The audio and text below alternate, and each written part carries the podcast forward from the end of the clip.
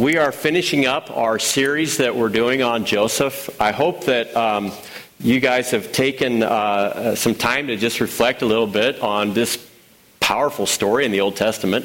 If you've never read Joseph, uh, the account of Joseph in the Old Testament, uh, take some time this summer and uh, and read Genesis uh, roughly 30 through through through 50 and explore this story because powerful, powerful things happen.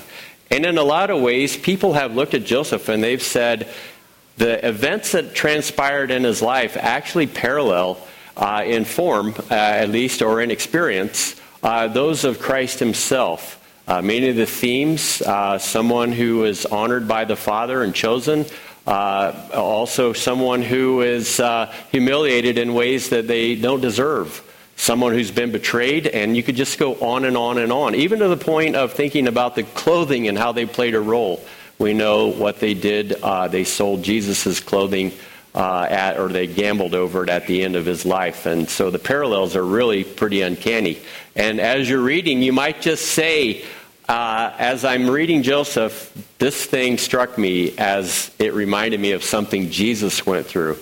And you'll discover a rich sort of connection between those two lives as uh, you read the Bible. Um, and, and I know I have as I've gone back through it again in this, uh, in this message series, and I've really enjoyed it. Um, but we are at the pinnacle end of his life's journey from the origins of the pit and different pits that he had uh, had to encounter in order to be shaped and formed and basically developed into the character who could become the prime minister of, of all places, Egypt, and then be responsible for the well being of so many lives. Uh, it's powerful, powerful stuff. Uh, but for today, uh, I want to look at how he took uh, a certain view of that responsibility as it affected literally hundreds of thousands, if not millions, of lives, but more personally, how it affected him and his relationship with his family. I know during Memorial Day, a lot of us are thinking about family. I'm thinking about Dodge Grove Cemetery in uh, Illinois and all the family members that are uh, lined up in a couple of places there and their stories. Uh, and, you know, I wish I could be there uh, this weekend. And probably when I go out to Illinois in a few weeks, I'll be spending a little time there. Uh, and one thing that I do know about uh, death is it has this way of focusing us on what is most important. And Joseph lived through something that helped him to clarify his connection with people that had betrayed him at one point, and now he was responsible for their very lives. Uh, so I just want to I want to jump into it this morning and um, look at a couple of passages of scripture that are on the front of your message notes. And these are these are passages that um, were written uh, many, many years after the ones that we read about uh, last week. So a lot of water has gone under the bridge, and it's almost like throwing a stone, and it hits here, and it hits here, and it hits there.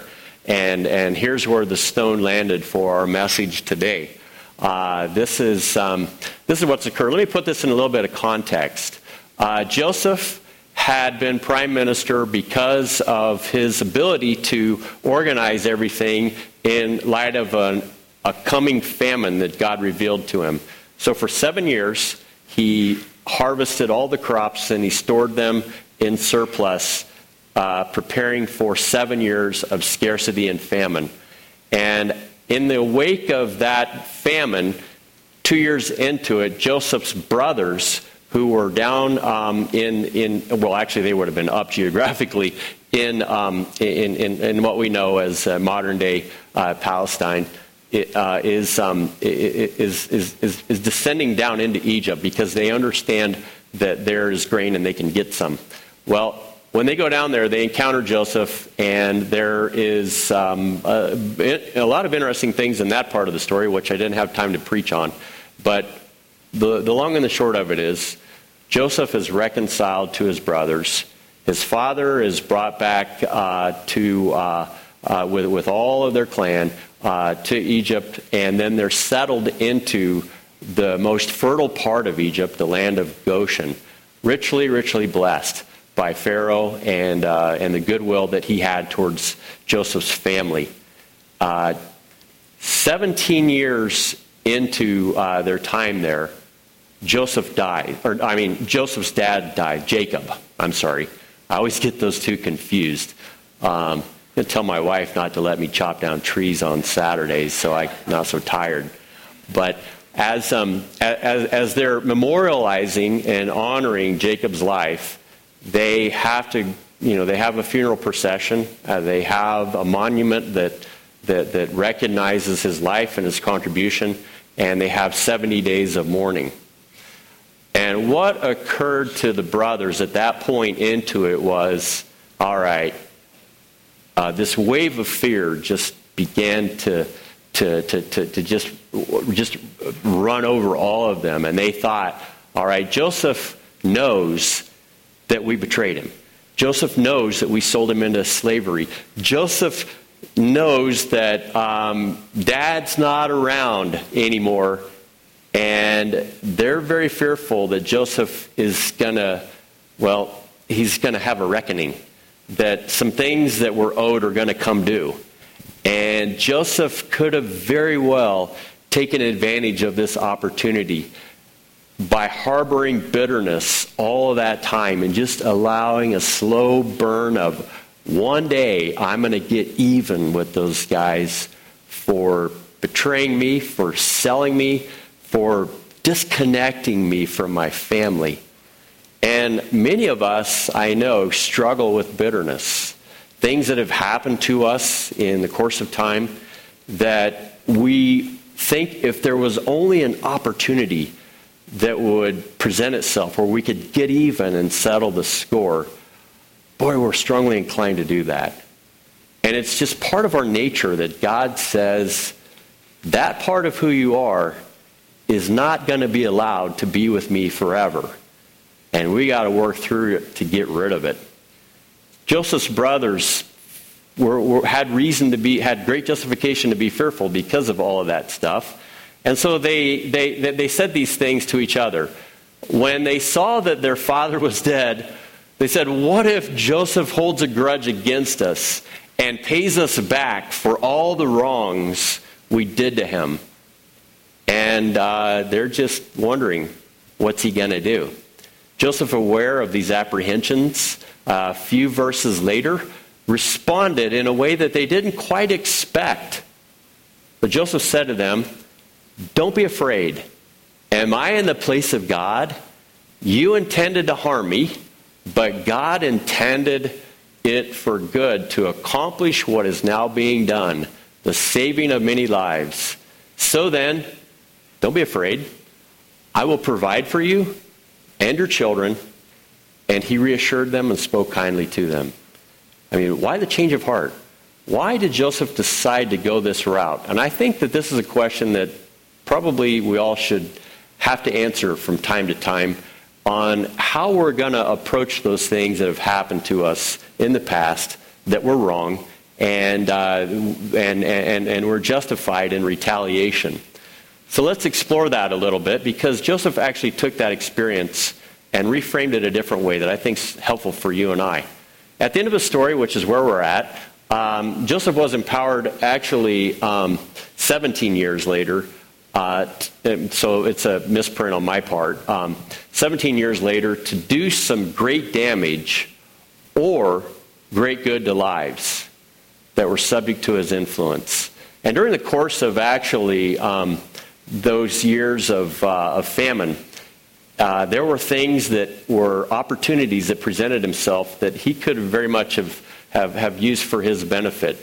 And I don't know about you, but let's say you have a chance to get a lot of power and a lot of wealth and a lot of influence. And you may be thinking right now, I'm not interested in any of that stuff. But just imagine if you won the lottery. Just imagine if all of a sudden somebody popped into your world and said, Would you help? Would you, would you like to run a top government post? Just imagine if somebody just offered to you a career opportunity that was way beyond anything you, you, you ever even considered possible. And these are things that had, had come into Joseph's uh, orbit, and he began to see what he could do in this position of great power. And he looked at himself and he saw how he could gain from it. And he looked at other people and he began to process the good that he could do for others. And he really had two options. Like anybody who has power, you can use it in good ways or bad ways. And so here are some of the options that he had. First of all, he could take the low road. And that's the road of self. It's the road that says, I'm going to put my own interests over the interest of others. And he could use his position to increase his wealth. Yesterday, I read an article in the Wall Street Journal, and it described um, an investigation that was going on with uh, Navy admirals uh, and during the course of all things, Memorial Day weekend, you think about these top leaders as people who have arrived at this position because of the great respectability, the character, and, um, and just the capacity that they had to manage very complex things well. And yet, somewhere along the way, uh, opportunity presented itself to, um, to, to up to, they say right now, 30 admirals who had been in conversation with a con man in the Far East. And I won't go into the details of it, only to say that he was able to structure things in a way that these admirals could receive money and compensation for utilizing uh, his fuel uh, depots for the different fleets. And lots and lots of money uh, was put into the pockets of, of these admirals. And there was, um, there was an investigation where 200 admirals were called into a room and they were, they were, they were uh, basically told that 30 of you um, are actually under scrutiny right now through uh, this misuse of your position. Several of them already have been um, have gone through the process of, of being indicted in a military court, and it's just a total disaster on the part of a a very respectable career that got derailed by the utilizing of a position for your own personal wealth. And uh, it can happen. I mean, if you look at people of that caliber, who have benefited from these opportunities that are so abstract everybody else that the assumption is no one is really going to even understand how it is that we, we were able to capitalize on this experience. But somehow, word got out. And uh, at that level and at any level, you can take the low road. And, you know, of course, none of us are in that place in life. We are just, you know, common folk. Just, you know, we work and we try to prepare or provide for our families and do those things that will just benefit uh, the well-being of people that we care for. However, there's always those little opportunities that say, take the low road. No one will know. And if you do, you'll benefit from it. There's no downside from this, but there is always a downside on the low road, it just almost goes without saying it. It just makes sense. And as, um, as, you, as you consider Joseph's role, uh, he looked at the famine, he looked at how God had positioned him, and he could have very much used this as an opportunity to basically bankroll his family and any aspirations that he had. But he had an accountability to a higher authority. And he didn't leverage the famine as an opportunity to exploit vulnerable people. What he did was he looked at vulnerable people who were starving in the wake of a famine, who had no choice but to give everything that they, that they had in order to get grain just to sustain their lives. And he didn't do that. He didn't take advantage of the situation. He didn't use that for his own gain, and he, and he, he very well could have, and he could have been justified as second in command. I don't know that anybody would have really challenged him on it except for Pharaoh. And up to that point, he had saved Pharaoh and the country. Pharaoh's, he's got a lot of money in the bank with Pharaoh. And yet Joseph said, No, something funny happened along the way to Egypt when my brother sold me into slavery. And maybe something funny like this happened to you at one point. You discovered that God was real. You discovered that in the course of your life, and perhaps in the deepest, darkest valley that you've ever gone through, God showed up. And from that experience, and it could be any number of things that we encounter in the course of our lives, it could be through a personal tragedy. It could be through a, a, tremendous challenge that you felt like I have, I have no means of overcoming. It could be through a time of sickness that, that you never really were sure if you were going to get past. It could be through the breakup of a marriage. And all of these things, God says, I want to show up in the messiness of life, and I want to show you that I can take the mess that you're in and I can work it together in some meaningful way that on the other side you'll look back and you'll say, wow, only God could do that. And God whispered into Joseph's ear on the way to Egypt as he was bound in captivity, and he said, Joseph, just like I promised to your great grandfather Abraham that you would be part of a great blessing for other people. I'm going to make good on that promise, and I'm going to use you to richly bless other people. And Joseph heard that word, and everything that he did from that point on was centered not in himself, but in the purposes of his God. And you see that through the story. It's very powerful.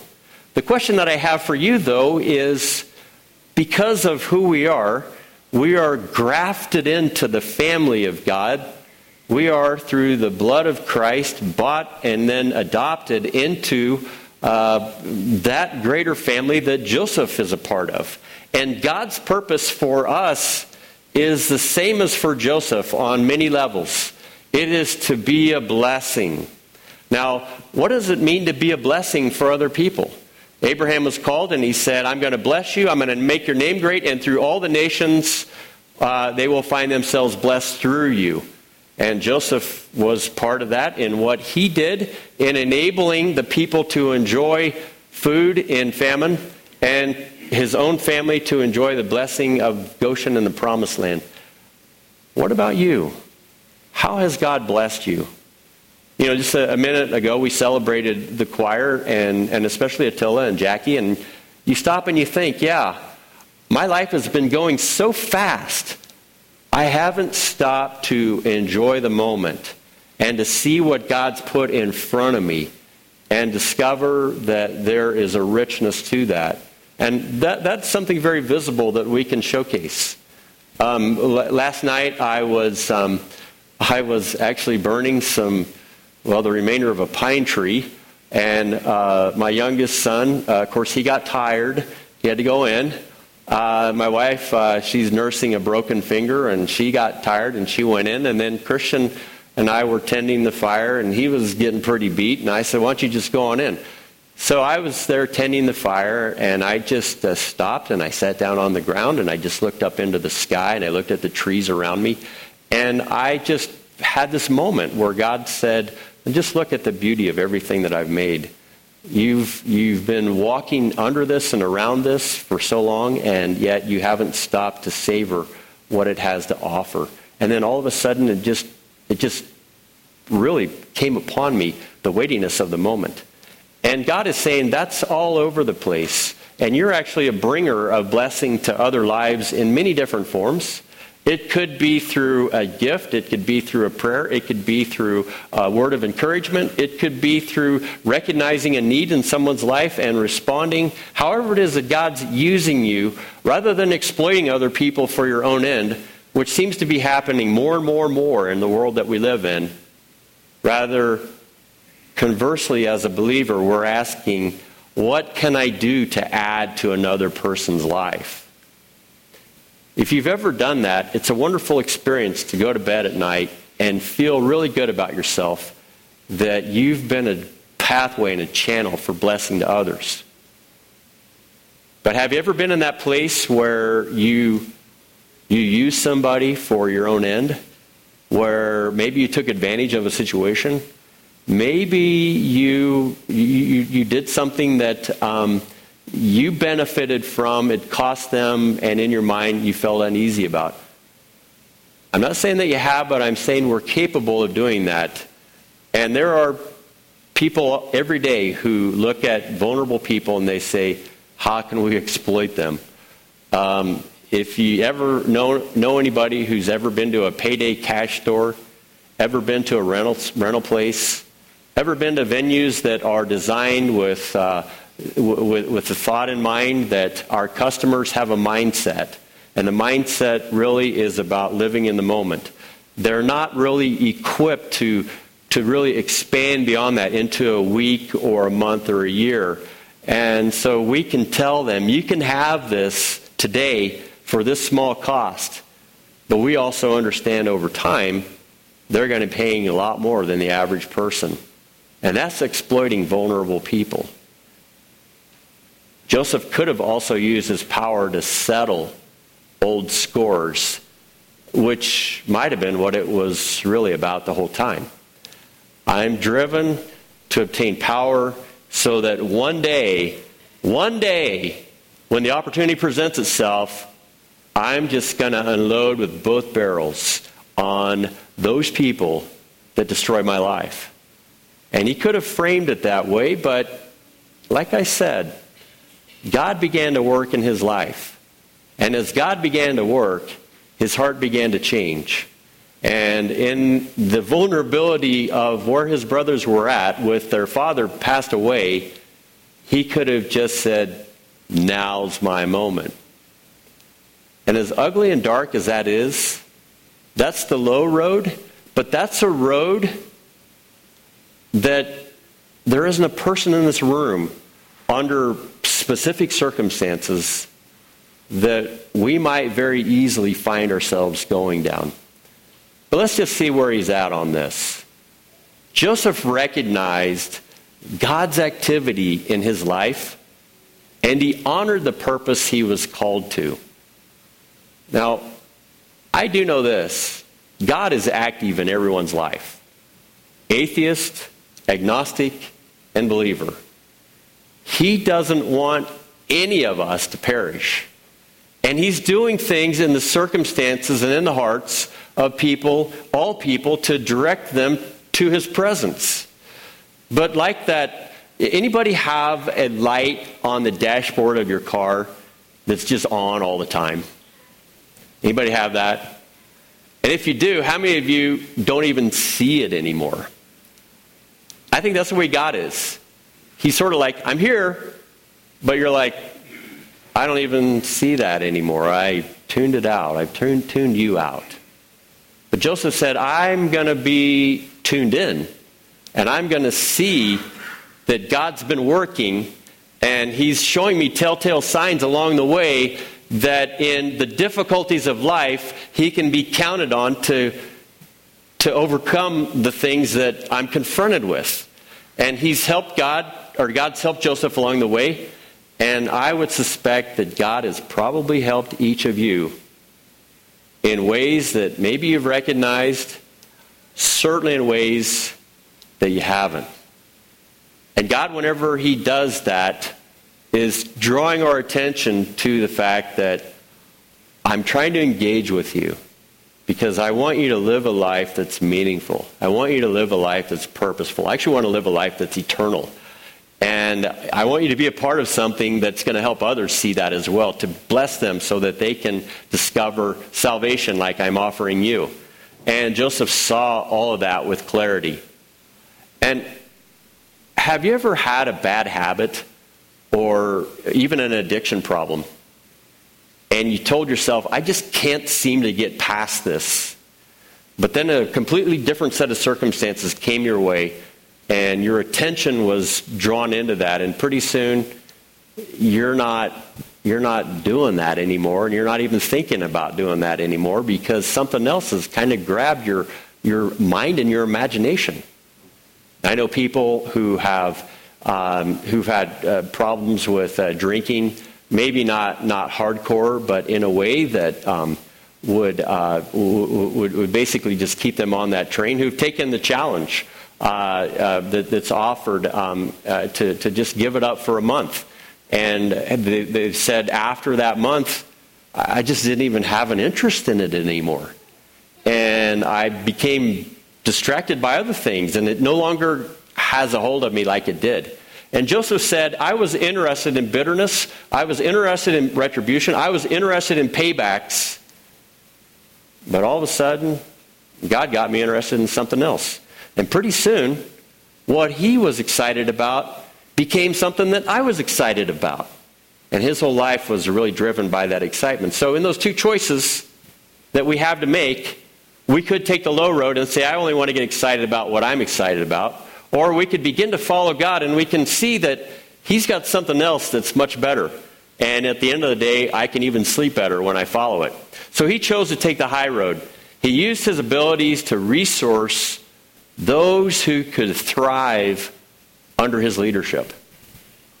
And that's how he saw himself. I've been blessed with these capabilities to govern an organization to a degree that if I do it well, countless lives every day will get up and they'll know that there's food, there's basic needs. Um, my friend uh, Wes Anderson works for uh, the, the city streets department. And uh, he was trying to explain to me how many miles of road there are in Salem and how many different components that we do not see go to make up our everyday experience, whether it's um, uh, sewers or storm drains or roads or, or sidewalks.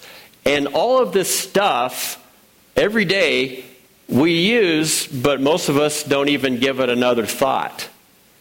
And I told Wes, I said, What's your job like? And he said, Well, the other day I was, I was holding a sign because we were repairing a road. And he said, You would not believe the number of people who gave me the single digit salute. And I said, Really? I said, Because you were taking up their space? He said, Yeah, we were inconveniencing their lives. And I said, Wes, I said, Don't take that personally. I said, What you do adds so much value to how we function that, and, and it's so unseen that we only appreciate it when it's not working. When it's working, we don't think about it. And Joseph was one of those people who said, I want to do something that creates the infrastructure, that creates the actual needs that people have in a common sense, that they can thrive under, and they're not, um, they're not necessarily thinking about me, they're just thinking about the fact that uh, they, they can function in life. And my reward isn't in this great recognition as much as it's in knowing that I'm able to add this value because God's called me to this purpose. And there's a lot of things in life that, that you will find yourself doing that no one will appreciate. But if, it, if, if you don't do it, things begin to collapse and people begin to complain. And it's just the nature of leadership. It's the nature of doing anything that makes a difference in people's lives. And Joseph said, I'm going to take my abilities and I'm going to resource those who could thrive under my leadership. And my reward is to going to be to see children get up, have food, and go to school or whatever kids did in Egypt at that time. To see adults be able to have a sustainable means of nutrition so that they can do what they do.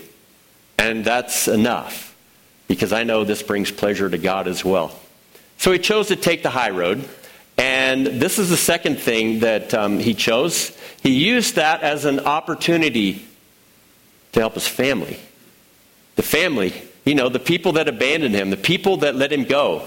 He said, I'm going to I'm going to help them. And this may be a hard thing for some of us in the room because there I, I, know this pastorally there's there's you know situations where there's a lot of strain because there's been words that have been exchanged or actions that have been done or even betrayals that have occurred. And you feel like I don't know if I can use the opportunity I've been given to bless them.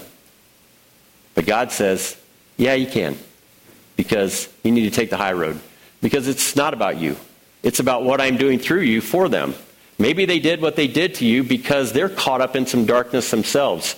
And like anyone else, I want to pull them out of that darkness so that they can see things through the wonderful light. And so if you think about just on a personal level, those problems that you have with people that you call your family, maybe God's saying, let's look at it through the lens of a kingdom level. And let's see what purpose we can do by having you love them as my son loved you when he was having his hands nailed to a cross. And that perspective makes us realize that we're called to something much, much greater. People who have, you know, it, it's been said that a million people have lost their lives in, over the course of time in our country to ensure that we have this, to give us this place where we have an environment that we assume uh, like everyone else, that we have this freedom. We can do whatever we want. And the thing is, what we don't realize is some un, un, unnamed faces fought battles to ensure our protection and the legacy of what they had helped to create so that we could be in this moment, so that we could enjoy in the peacetime things like work and family and, and retirement and the possibilities that uh, linger whenever we're free people. And God says, that's the kind of blessing that I want to be to you and through you. Here's the last thing He chose um, uh, the high road by recognizing God created a moment for him to extend forgiveness and reconcile his family. If God sees a need for forgiveness to happen between two human beings, and God knows that his whole reason for being is to reconcile all things in Christ, that forgiveness and reconciliation rank pretty high on, on, his, uh, on his level of priorities. And as uh, God looks at that priority, he says, I'm going to do everything that I can to create opportunities for you to offer forgiveness and to be an agent of reconciliation. And God created a moment for Joseph.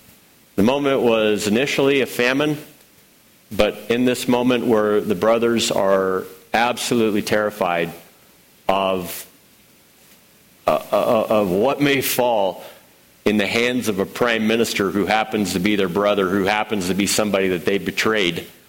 In that moment, God said, You're on, Joseph. And what did Joseph do?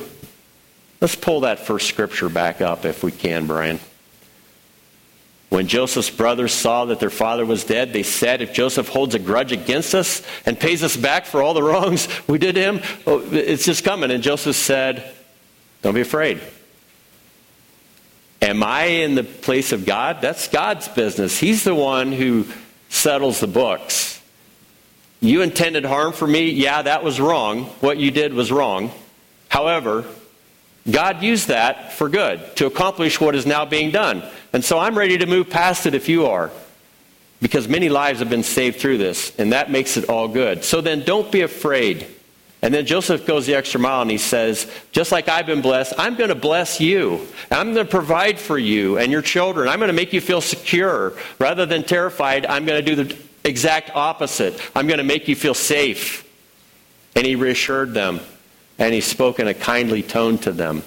And it is his way of saying, I'm not like this because it's me. I'm like this because it is God working through me. And the whole family and the whole nation, because he allowed God to work through him, was impacted profoundly. We just don't know, do we, how God's going to work. But here's the thing we have to understand as the bottom line. We can choose to take everything personal, like you've offended me, you've upset me, you've crossed me the wrong way, uh, and on and on and on. We can make a ledger of all of the transgressions and trespasses that people have done against us, and we can look at life through the lens of everything is personal, and everyone has basically uh, uh a score, and if your score is too high, then obviously um, we've got some things that we need to sort out. And it's all about me. And I know people who function that way in life. And it's a burden I don't think I'd ever want to carry. And God says, You get rid of that burden, and it's going to be painful, but this is how you do it. You start by denying yourself and taking up your cross and following me.